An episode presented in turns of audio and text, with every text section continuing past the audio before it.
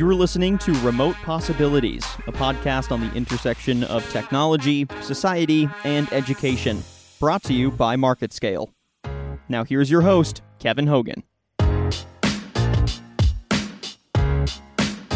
Hello, and welcome to the latest episode of Remote Possibilities, the podcast that explores the promise and the perils of distance learning. I'm your host, Kevin Hogan, and I'm glad you found us. With me today is Michael Spencer, an EdTech veteran and former Senior Director of International Business at K 12. Michael is currently working to help American companies make the leap overseas. And even before the pandemic made distance learning a necessity, Michael has seen international governments growing more receptive to foreign edtech companies offering blended learning solutions. But now, in the pandemic, uh, I believe that those efforts have been obviously accelerated. Michael, thank you for joining us today. Thank you for having me. So let's um, talk. I mean, unfortunately, I would like to have another topic to talk about, uh, but it really is the one overarching uh, issue that, that we're dealing with. Talk a little bit about, um, from your own personal perspective, when you saw this changing into a global issue, specifically in terms of schools moving to uh, remote learning techniques? Yeah, uh, I've, I've spent the better half of my career focusing on on uh, taking ed tech companies internationally, and it's always been from the perspective of implementing uh, any number of education programs in multiple blended learning models um, in these international school operators. Uh, models can vary from uh, full classroom instruction uh, to uh, support online to fully the other side where you have ver- complete virtual uh, implementations and using in class instruction for remedial and support related um, issues. Um, I, I, started to started to see an increased awareness of these international school operators um, wanting to migrate more of their in-class instruction uh, to online earlier this year, and as you started to see the impact of of international governments responding to the pandemic in the countries um, initially, there wasn't uh, there wasn't such a response to to transition or migrate, but as, as the pandemic started to um, bear on these economies, uh, the infection rates balloon, ballooning up, uh, unfortunately the death tolls as well. Um, it accelerated, and we are now starting to see that acceleration in, in a lot of these foreign countries to where now these international school operators um, just in the past month have been reaching out uh, to to our firm to help them uh, migrate um, a lot of what they do in class to online. So I'd, I'd say a lot of that has been happening um, just in, in the past month and a half. Okay. Have you seen? Uh, I mean, I guess the crisis began uh, in January, right? Uh, yep. China. Uh, I have a brother who lives in Hong Kong, and uh, they were uh, mm-hmm actually packed up and came to New York, um, only to be continuing uh, the quarantine. Um, but he was mentioning about how it's you know it's coming. Just be ready. And a lot of the schools there in Hong yep. Kong had been shut down. Now he reports they're back in Hong Kong. Um, they're they're back in action over there. Are there lessons from yep. some of these first you know these first moving countries and schools and uh, even private schools uh, that leaders here in the U.S. can take a look at uh, to, t- to try and emulate? Um, I, I, think, uh, I mean, what I what I've seen internationally is. Uh, in, in some countries, um, there was a complete lockdown to where now the opening up has, um, you know, obviously provided uh, a lesser degree of infections, and you're not going to see such a a larger spike in in that second um, um, second phase, right? Um, and, and so, to a very large extent, a lot of these countries that shut down early um, are going to be able to resume to some degree, um, you know, in-class instruction. To to what degree, that's still unknown. Um, but there are several other countries that re- responded very late. In fact, almost didn't shut down and more um, just sort of um, didn't adhere to the shelter in place. And as a result of that, what, what you're seeing now is a, a um, second second phase of infections that are going to be significantly higher than the first one. Um, and you're starting to see a lot of that in the news. Um, a, a, lot of these countries that, that didn't adhere to the shutdowns earlier. And so the impact to schools now has, has been um, a transition in the mindset of those, those school operators to um, let's explore some sort of still in class instruction and online instruction to now we have to go fully online because the severity of the impact of this is such that they don't know if they're going to be opening up or schools will be starting up uh, in the fall session. So they are at this point realizing they're not going to be able to. There's a high chance that they won't, and that they need to um, provide some sort of full online um, environment for the balance of the year and perhaps further. How have you seen uh, providers pivot in all of this? You know, while the schools are doing the transition, how about from a from a company perspective? How have uh, folks had to reinvent and rearrange or Mm, good, question, um, and and, uh, and, that's to a very large extent where where you know we we come in. Um, a lot of times these these these companies, these education companies, um, you know, they make their products available to the school, and the school then in turn takes ownership of of having to understand how the technology is and how it's implemented in the school and how it's used. Um, we have been working with a lot of these ed tech companies to not only um, help the schools understand how the technology is used, but going the extra mile and explaining to them how it should be used, how it should be implemented, and how it should be managed and support on an ongoing basis.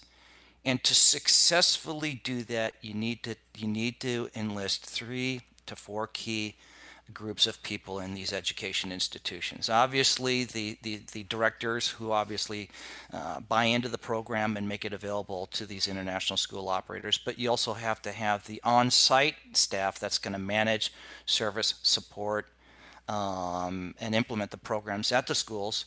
But now you have to touch the parents and the students and get them actively involved so that the program upon implemented now in a different environment, fully online, is, is going to um, continue to function and achieve the student outcomes that the program is supposed to achieve, not only in years one, but years two, three, and forward. And so the mindset is really changing to these ed tech companies have to get involved in explaining how the program works and and continues to to um, achieve its its goals inside the institutions. Right. Uh, you bring up parents, which I find to be a really interesting aspect of all this madness. I've been covering education technology for 15 years. And of course, we always talk about the kids. It's all mm-hmm. about the kids. Mm-hmm. We talk about the faculty. We talk about the administration. And up until now, and it was something I just never even thought about really, is um, having parents be part of that conversation. Mm-hmm. Um, talk a little bit about that. How do companies now have to? I mean, do companies now have to market to parents? Do they have to rebrand? Uh, do they have to provide professional development for parents? Um, not so. Uh, yes, professional development, but I, I would say more from the perspective of, of they need to get, they need to make sure that the parents are engaged for the simple reason the students are going to be studying from home now, right? Depending on where we land with this this pandemic, um, students are going to have to be doing their their in class instruction from home. and who's the who's the key facilitator? Who's the key moderator um, in the home environment? It's the parent, right? And and so the parents are going to need to be involved um, not only in in what their students are doing, but also supervising and perhaps managing them. Now, there is obviously a component, um, either synchronous or asynchronous, with the school that the school hopefully can provide.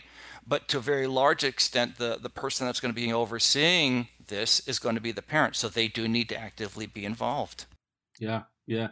We'll talk a little bit about uh, another kind of glaring uh, issue that has has has reared its its ugly head uh, in terms of digital equity and the access to not only devices but to um, internet access. Uh, mm-hmm. What do you see on, from an international perspective? You have um, various regions who have greater uh, levels of right. poverty. How are they dealing with this? Uh, and you know, this really kind of exposed the underbelly here in the United States too. I mean, suggestions on how uh, the industry itself can help address these uh, issues. Yep, um, great, great question.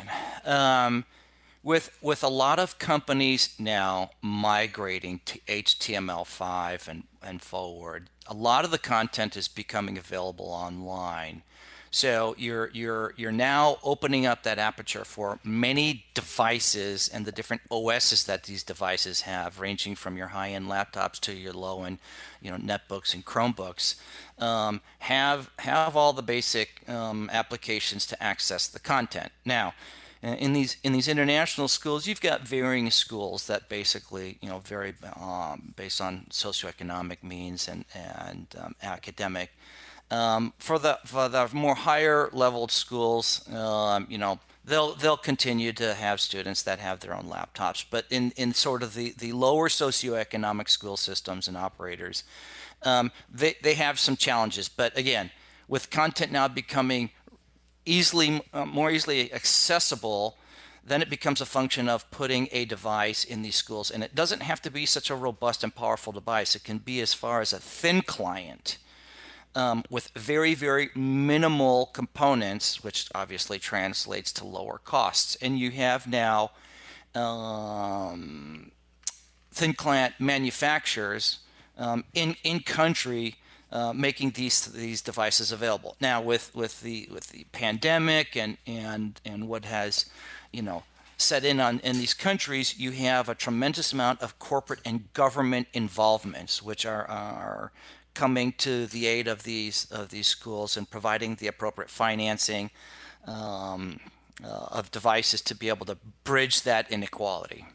And uh, do you have any specific examples of that, or anything that you've seen over the past couple uh, weeks where you're like, wow, they're they're really doing a good job with that? Yep, um, I've seen several in Southeast Asia, uh, Vietnam, uh, Korea, um, Mexico, and Brazil, where you have large school operators. Um, largest one that we work with, uh, upwards of two million students um, seek um, and, you know, seek funding from both nonprofits and, and the government to provide their student populations with with thin client devices. So now what you have is you have been able to bridge the gap now where students can um, use these devices um, yeah. from home.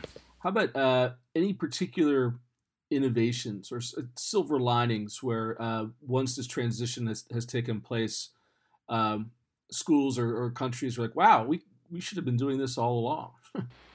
um, it, it's interesting. Uh, you know, for the most part, a lot of these international school operators um, are well aware of, of online learning, and to a very large extent, um, you know, because the, because students have access either through devices or cell phones, um, they're not necessarily always um, dependent on a location with internet connection, right? Um, and and so for a very for for a very large portion of these students, um, if they can continue to do their their their education um, through a device, but also from their cell phones, which doesn't rely or doesn't require a local internet connection um, most of the time. That that is going to help, and that's that's um, uh, going going to be key also in um, a lot of these uh, technology companies being able to provide uh, and continuously make their avail- their content available to students, be it in a classroom on a tablet at home, on a netbook, or neither of those two, but on a cell phone, right. perhaps somewhere else. Right. That's not in the school. If you don't mind, I'm going to shift a little bit to to focus specifically on the education industry and the, in the ed tech industry, which um, I spent the past 10 years going over to the Bett show. And the, the, the first year I went to that, um, mm-hmm. it kind of blew my mind, right? I mean, I, I always kind of thought ISTE was the big show and that was the international show.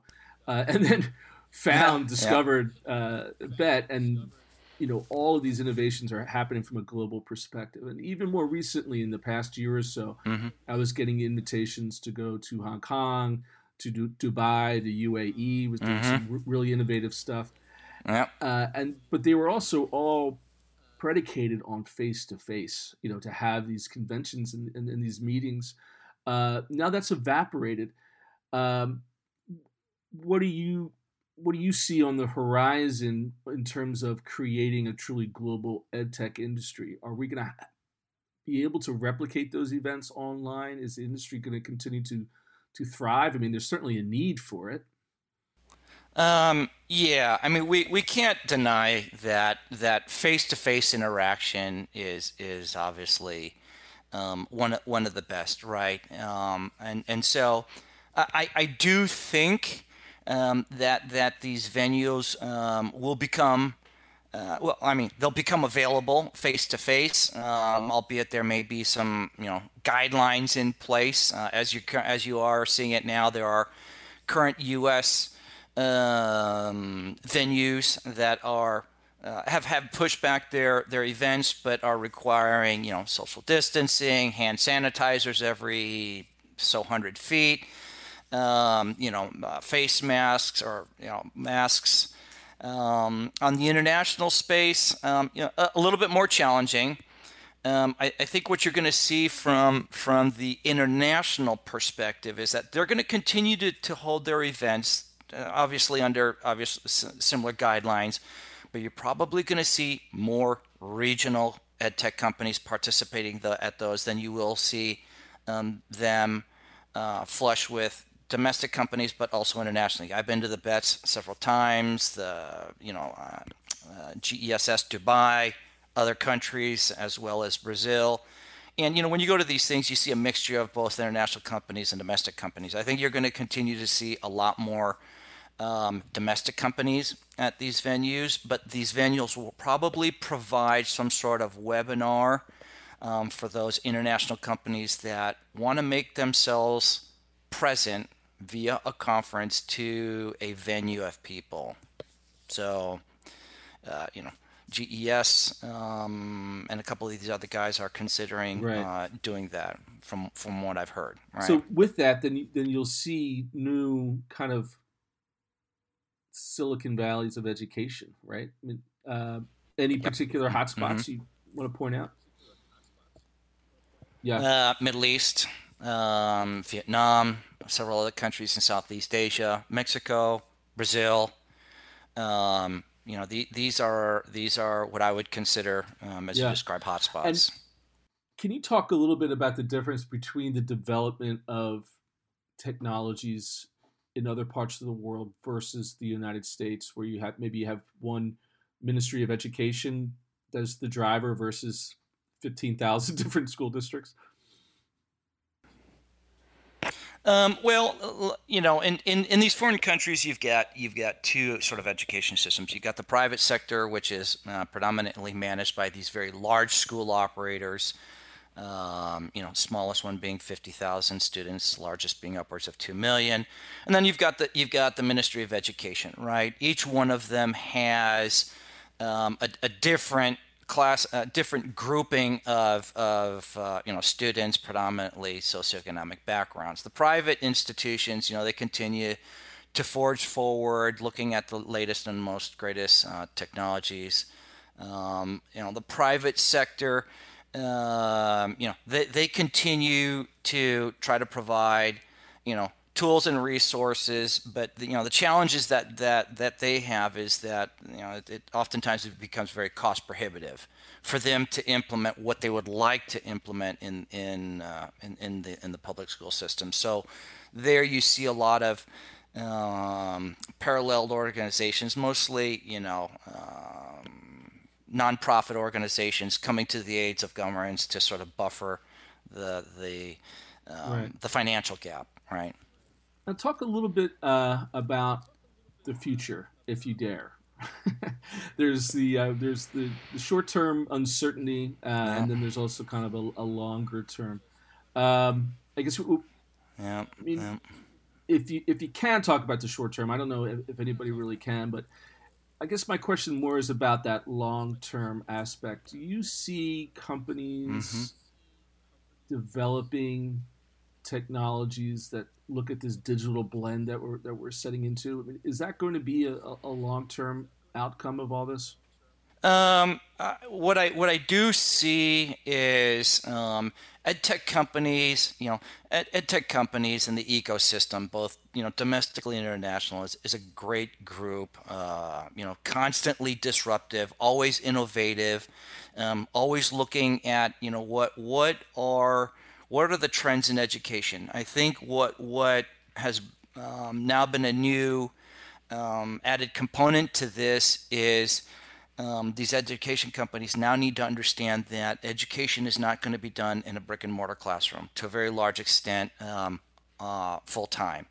Um, as it, as it currently has, right? Either domestically or international, they're going to have to shift and be able to understand how can their how can their offerings continue to achieve the one-to-one outcomes but now in, in a different environment which is going to be online and that's a combination of blended blended learning um, I, I, think uh, one of the additional components that the, that a lot of these ed tech companies are going to have to address in taking their their their solutions to domestic or international schools is that intersection where um, you know academics meet, meets economics, right?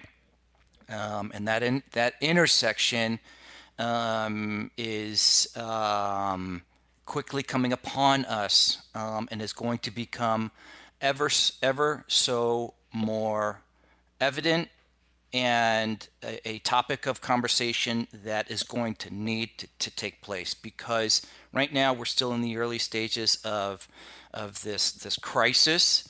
Um, everybody's on summer vacation, um, soon to be coming back, and with with schools now having uh, decreased funding um, and having to sort of surgically cut in some areas as opposed to others, but still continue to provide, um, you know, the optimum student outcomes. They're they're going to have to do more with less, right? And that that intersection is going to be, um, it's going to be interesting. Um, if if I were to elaborate on on specifically inter- interesting um, I, I would say that uh, ed, ed tech companies are going to need to be um, in, extremely in tune with what the education institution needs are today, tomorrow, next year, and the years to come if they're going to have any kind of chance to um, successfully um, partner up with the school um, and have the school use their technologies. Because uh, schools these days um, have been forced now to obviously uh, do more with less, but at the same token, um, keep with uh, retaining those students and scaling those students, meaning year over year using the same technology, making sure it's upgraded, making sure it's current. So that's it's an interesting intersection that that is um, we're well, all. And I have to, to. say, is been uh, in covering this, it's been impressive by the, the unanimous um, support of all technology companies and providers, not even just pure education, but oh yeah. Um, can that turn into some sort of business model for them? Uh, I mean, because at some point you have to stop uh-huh. giving your stuff away for free, right? Yep. Yeah, I I, I agree, and um, you, would be amazed at how these international school operators are, are willing to provide the talent, the resources, and the finances to have an organization um, be at the ready, both at the initial stages of bringing on a technology and implementing it, supporting it, but also managing it moving forward. It's almost as if they've built out a budget to do that.